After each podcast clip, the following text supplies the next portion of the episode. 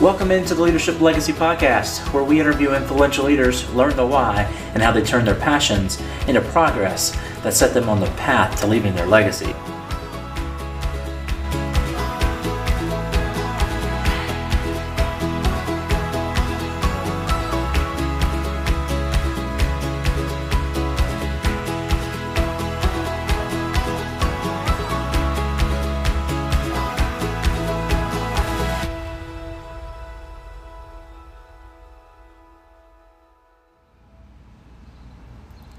Welcome to the Leadership Legacy Podcast. I'm sitting here with Maddie Corbeau, who is the owner of Coffee Cat, which is a locally sourced coffee shop in Auburn, Alabama. It has a community atmosphere. They've been open since 2014, and it is their passion, their goal, and their great pleasure to bring handcrafted drinks and goods straight from their heart to their customers. However, they know coffee is only half of it. At Coffee Cat, they understand that they are that there are more things more important than the first cup of the day and we strive to provide their customers with service and a space that will not only get you going but also encourage you to stay for a while maddie thank you so much for joining me this morning absolutely well maddie tell us a little bit about your story where did you grow up where did the love of auburn come from um, I grew up mostly in Montgomery, um, Montgomery County, like the rural areas. Mm-hmm. Um, mm-hmm. from a little community called Grady. That's that's pretty much it. Just mostly Montgomery. I lived mm-hmm. in Minnesota for a small time okay. uh, before coming to Auburn, um, like ten years ago. Well, how did you get the job at Coffee Cat? What made you decide to to open a coffee shop or to start running a coffee shop? That is uh, kind of a weird, uh, long-winded story. I had never really considered opening a business. Mm-hmm. Um, least of all, a coffee shop. I had had like a hundred jobs in various fields, mostly customer service based. Um, and then right after I got married in 2011, I realized that I was just really like not unsatisfied in my work because I love customer service. I think that any opportunity to have an interaction with a new person is mm-hmm. great. Um, but the, the work itself was not fulfilling. Um, and so I took advantage of the opportunity.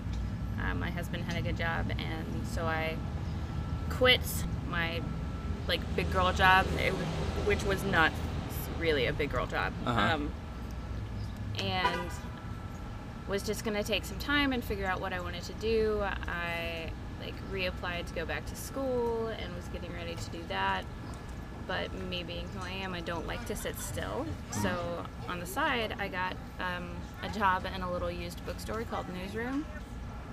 God just took over. Like seven or eight months after working at the bookstore, the owner offered um, the cafe portion of the bookstore to myself and Sarah Gill, who was Sarah Barnett at the time, who was mm-hmm. the owner of Mama Mocha's um, Coffee Emporium and Roasteries. Um, and it was too good an opportunity to not do it. Um, and that was in 2012. And then a year after working with Sarah, we opened a second location.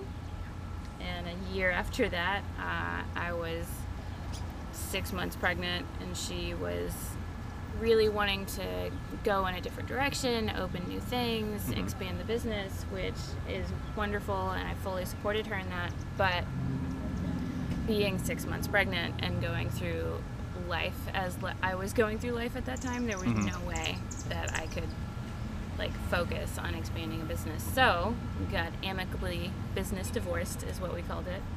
Um, and I got one store and she got the other, and and that was the birth of Coffee Cat. So. Where did the name Coffee Cat come from? so I actually let someone else name it. Um, I I don't like even if I was to open it today, I'm not sure what I would call it. Mm-hmm. I think that like Coffee Cat is the perfect name for it. Every now and then when um, kids ask, I'll say that Cat Dog was my favorite show mm-hmm. um, as a kid because we're attached to the hound. So yeah, I um, like that. That's not true at all, but it's really funny to say. Mm-hmm. What's really funny about it now is that when I say it to kids who are like 18, 19, they're like, "What's that?" and it ages me a little bit. Oh, Those yeah. old Nickelodeon shows. Um, yeah. but no, I mean, it kind of. I guess it named itself. Just happened. That's cool. When you're looking for an employee, um, somebody that's going to come either help you uh, clean the clean the shop, or you're looking for baristas or other staff, uh, what do you look for in those people before you hire them?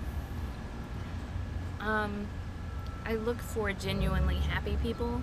hmm Uh, it's probably dumb, but I look for what I call light bringers. Um, there's a very specific kind of person that's designed for customer service at the level that like the restaurant industry is, and it's you know I I, I refer to it as like the nameless, faceless barista robot, like being willing to to like step into that role Mhm. because for most people who walk into a, a business to purchase a thing, they're not looking to make a personal connection. Um, and so I look for people who are distinctly capable of taking an interaction that could be meaningless and turning it into something that can be five minutes of somebody's day that's really enjoyable. Um, anybody who's ever worked for Chick fil A, because anybody who's ever worked for Chick fil A knows about customer service. They have a great process. They do have a great process. I just look for just really, really nice people. Mhm. Um, it's not it's not like the most difficult job in the world. Coffee is actually not my passion. Uh, I always keep someone on staff who loves coffee more than I do to keep me up to date because coffee is such a like fluid, always changing kind of industry. Um, Yeah, it seems like there, every day there's some there's some new drink out there that's just been Mhm. made or some new way. I was at a coffee shop recently and, and they were testing uh, a different way to make a caramel latte and they that time had actually put the caramel in the milk as they steamed it, mhm. uh, which they said was the first time they had tried it. So I thought that was interesting. You know, you just think there's a process to make a drink, and boom, boom, boom. But I guess baristas are always trying new things, trying to make their their take on on the drinks, which is pretty cool. I mean, it's it's got a whole culture around it. There's huge, huge following. What drives you to get up in the morning? I know here recently you've been commuting a pretty good distance every morning to work. Um, so what drives you to get up and make that commute? And and when you get settled here in Auburn, what drives you to get up and to come to work every day to face those customers that may not be happy every day to, to face people calling in sick or, or something like that what drives you to, to come to work And this is not just like a what drives me to work, but it, like what drives me to wake up kind of Mhm. question because you know there there is a freedom that comes with owning a business as well as you know the buck stops here. So what I usually tell people when they ask about what it's like to own a business is um, I take none of the credit and all of the responsibility um, because I do have an incredible staff and they do um, more than more than what they're asked all the time. mm-hmm. Um, and I love that about them that everyone who works for me has an incredible work ethic and they really care about the shop. And I think that they care about the shop because they recognize that for me, it's not just a business, it's not just a place to come buy a cup of coffee, it's like a community hub. It's a Mhm. place where anybody can come and be welcomed. Um, and I think probably what drives me most in my life is the search for um, not even really the search because I think that I have have most mostly figured out, which is a really dumb thing to say at 31 that you've figured out anything. Um, but I I just want to do every day the best that I can Mhm. for what God has destined me to do, and I think that that changes in the day to day. Um, Coffee Cat was obviously given to me Mhm. for a purpose. I, you know, it never dreamed about it. Never really like. I mean, it was handed to me on a silver platter, and so I feel um, very responsible for using it um, for a God-driven purpose. And I think that purpose is to show everyone who walks through the door just like unlimited kindness Mhm. and welcomeness yeah and I, I hope that that's how I treat my whole life. You know? yeah in work and out of. We talked about this a little bit um, when you talked about what drives you.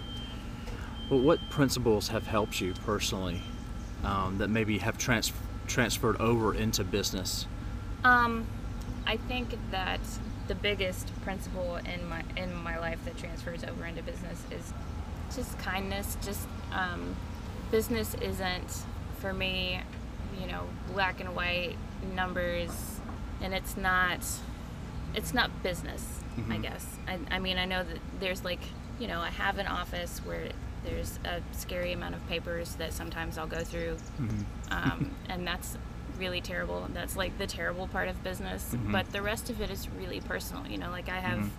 poured my life into it. Not my Mhm. life. I've poured the last six years into, it. and everyone who works here pours themselves into it, and people from the community pour themselves into it. And I think that, you know, the principle that everybody everybody is involved in the business. Mhm. Um, I don't know what you would call that as far as a principle goes. Just oneness I think, everybody matters. yeah, and it's so important to have people around you that, that feel the same way about your business as, and treat it the way that you would treat it. Mhm. Um, I think that just brings that that whole level of customer service and this family and community together into the business and makes the business stronger when you have when you have people that kind of see the same values and ha- have the same goals that you do um, even as a staff member. Well there's a stigma attached to the word failure. A lot of people want to use it as an excuse to not go forward. Some people use it um, as a learning tool. Uh, what, do you, what does the word failure mean to you? I I don't believe in failure. okay I think that failure is a, a made up concept and kind of a lie that we have been told that surrounds the the false idea that we have actually any control. I think that when you are approaching a situation or a decision and you set out to get a certain response or reaction and you don't, the problem is not that you have failed, the problem is that your expectations were too narrow. Mm. Um, every opportunity, every everything that you do is an opportunity to learn something, and you're going to either learn like, okay, this works, or okay, this super does not work. yeah Um, and there have been lots of occasions where I have tried things that super did not work, but I don't I don't consider it to be a failure. You know, there is a lot of negative connotation around that word. Um, and I think if you if you walk around and are putting like check marks next to the things that you have done and are Mhm. like I succeeded here or I failed here, hmm you're you're really minimizing the amount of impact you can have in in your life and in other lives for a very long time. Like if you say that you have failed at something the first time that you try it, where is where's the desire to try it again or try it a new and different way going to come from? yeah So, you know, I try things over and over and over again. And there are things that I have tried with Coffee Cat. I try them once every six months and they never work. It never works. And I don't care because it makes sense to me and I'm Mhm. going to keep doing it. And as long as it's not hurting anybody, except for maybe my, like, my self esteem, five minutes, um, I'm just going to keep trying because if, it, if it makes sense to keep trying, it makes sense to keep trying. I think this, this is so important. We talked about customer service a little bit earlier and how you kind of, when you look for people to, to hire, you want people that have the customer's best interest at heart, really front and center. Um, it's not only about making the coffee, it's about the experience and about the family and the community that the shop provides. What are some of the skills that you've learned over time to help you with dealing with an angry customer? Um, fortunately, we don't have very many angry customers. Um, and what I always tell the staff when they come to me with this question, um, and it's funny because the staff comes to me wanting to know what to do about an irritating customer Mhm. or a customer who is rude, and usually their interaction with them is not um, how I experience the interaction with them. So I think what I always tell people is it's just coffee. Mhm. Like if someone's paid five dollars for a latte and it's not exactly what they wanted, just make it again. You know, it's not that big a deal. It's an opportunity for you to spend two more minutes with this person. Maybe figure out if they're having a bad day, if they're meeting you at that kind of irritated level because Mhm. something is going wrong in their life, ask them how they're doing. Yeah. Um, but I, I think people generally will meet you where where you start. So Mhm. if you start an interaction in your head about you know that thing that's kind of irritating you, whether you're in customer service or not, they're gonna meet you already at that level of irritation. Yeah. irritation. So, um, I don't know. I just I, I don't I don't get irritated by people very Mhm. easily. Um, I just think that it's too easy in in like our weird broken world to have a bad day Yeah. and to pour that on anybody else. Um, Yeah, I think I've, I've had it said, I've heard it said that hurting people hurt people. And usually, like you were talking about, you know, if somebody comes in and they're upset because their latte's not hot enough, or they feel like they didn't get enough sugar in their drink, or they didn't get, en- they're upset about something in the shop, it's more than likely going to be something that is not necessarily dealing with the shop. It's something that they're dealing with, and it's just magnified. Yeah. Um, because in reality, who wakes up in the morning and is like, if my coffee's not perfect, I'm going to be a huge jerk about it? Yeah. Nobody. Nobody, Nobody. actually cares that much about coffee.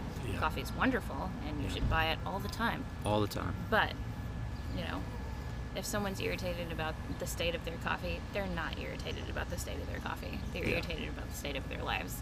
And in customer service, like, we have the advantage as a coffee shop, and I think this is really cool. I've always liked this comparison that we're a lot like bartenders, and Mhm. bartenders are like um, therapists in a lot of ways. Only our customers are not drunk; they're caffeinated, and so they're more likely to spill the beans, pun intended, Yeah. about you know about what's going on with Yeah. them. Well, what's been the hardest thing so far in in running the business? Oh, the paperwork for sure. Yeah, paperwork's so hard. It's the worst. My office is, is a scary place that I visit very, not very often at all. And Mhm. it's like a scary hoarder's den meets a beautiful mind.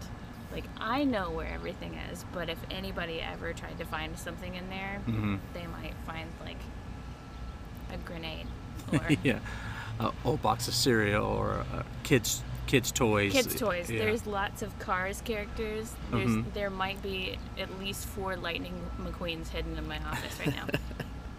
and you wonder where they went. You look all over the house for them, but there's no way they're in the office, so you just don't go I'm never going to buy you this toy again. You Yeah. clearly don't take care of it. Yeah. yeah. I would say that um, making sure that it doesn't become uh, prioritized the wrong way. Mhm. Like I, I'm a single mom. Mhm. I have a son who's turning four in a few weeks, and so balancing being a good parent and being a good business owner Mhm. has been it's kind of a, a constantly changing struggle Mhm. because as he gets bigger he requires different things from me and as the business grows it requires different things from me and trying to to do the best at both sometimes gets a little hairy Yeah, it's it's that's a that's a good point. I think a lot of entrepreneurs and a lot of want to want to be business owners don't realize is that you own a business, your family's coming along with you. I mean, you know, if you have a nine to five job, you can you can punch in, punch out, and go home. But for a for a business owner, for an entrepreneur, um, it, it's 24 7 and the balancing act of making sure like you said you're being a good parent and you're being a good uh, a good role model for your for your kids and for your your family is obviously number one for everyone I would hope. Um, and balancing that with the responsibilities of having a to run a business and run other staff members and Yeah. you know make sure the lights stay on and make sure they get paid and make sure the coffee's coming in when it's supposed to and just all the things that come with running a, a business. Well and like you said like i don't have hours Mhm. so i you know will do payroll on the couch you know while Harry's eating dinner, Mm-hmm. um, and he has started. It's really funny. So he has started um, responding to me if I ask, "What are you doing?"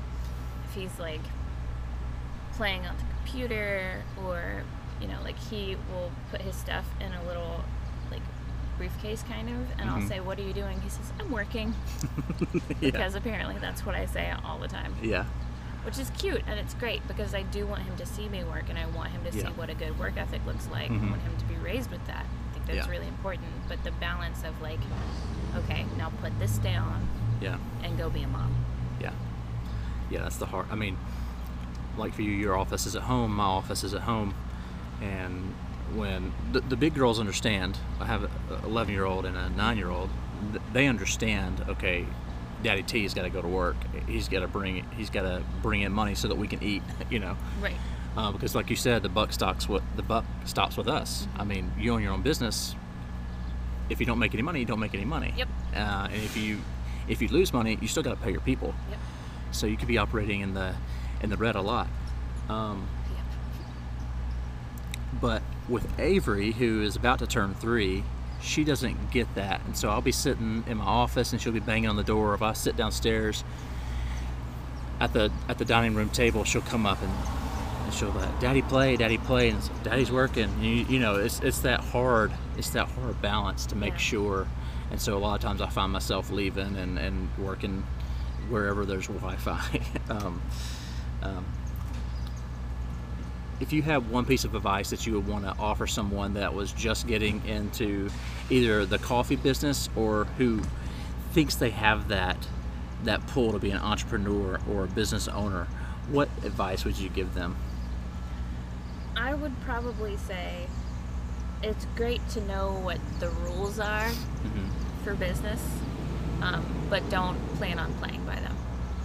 I think that there's a formula. You know, you, you go to business school. Absolutely nothing against business school. All Yeah. of those like all of that information exists for a reason and is true. But I think that we've reached a point, especially in America, where if you're going to start something new as a business owner, it needs to be new Mm-hmm. and there's so many options. There's so many different versions of the same thing that if it's not, if your business isn't tied to you, if it isn't a representation of who you are, then it's not going to make it Mm-hmm. because there's four different coffee shops in Auburn, Opelika. People aren't necessarily the average customer. There's obviously like the coffee culture people who are looking for something very specific, but the Uh-huh. average customer is not looking for anything super special in a cup of coffee. They want a vanilla latte, Mhm. and they can get that at four or five different places in a 10 mile radius Yeah. what they're look what my customers are looking for is the brand that I'm selling, Mm-hmm. is the environment that I'm selling, Mm-hmm. or the environment that Mama Mocha's is selling, or Sidetrack, or Prevail, or The Bean, or Ross Mm-hmm. Yeah. House. I'm trying to name them all because Yeah. I don't want to forget anybody. Yeah. Um, but I, I think that would be my advice. Like, don't forget that it's not A plus B equals C. Mm-hmm. It's you to the world. Yeah. Yeah, that's that's so great. That's such a good piece of advice that I think a lot of people don't realize. Um, we've got one last question I want to ask you. It kind of sums up everything that we've already talked about. But at the end of your life, when you look back at your at your kids and you look back at your family and the community here at Coffee Cat, but also just the community that you've been a part of, um, what do you want them to remember you by, and what what do you want that legacy to be? Um, if I have a legacy, I I would say that I want it to be just kindness. It's actually tattooed right here on my arm because it. you know sometimes you need a reminder. Mm-hmm. Um, my tattoo says "Be kind anyway," which is a Mother Teresa quote. Mhm. The full quote it's huge. It's very long. Um, but the line is, "If you are kind, people will often um, accuse you of having ulterior motives." Yeah. be kind anyway. And if I was going to have a legacy, Yeah. I would hope that would be it. Awesome. Well, Maddie, thank you so much uh, for sitting down with me this morning. Uh, I appreciate uh, your time and what you're doing here at Coffee Cat so much. Thank you so much. Hey, this is your host, Tony Oravette of the Leadership Legacy Podcast. Thank you so much for listening to this past episode. It would mean the world to me if you would go and rate this podcast on iTunes and share it with your friends. Show notes and information on today's guest are on leadershiplegacy.show.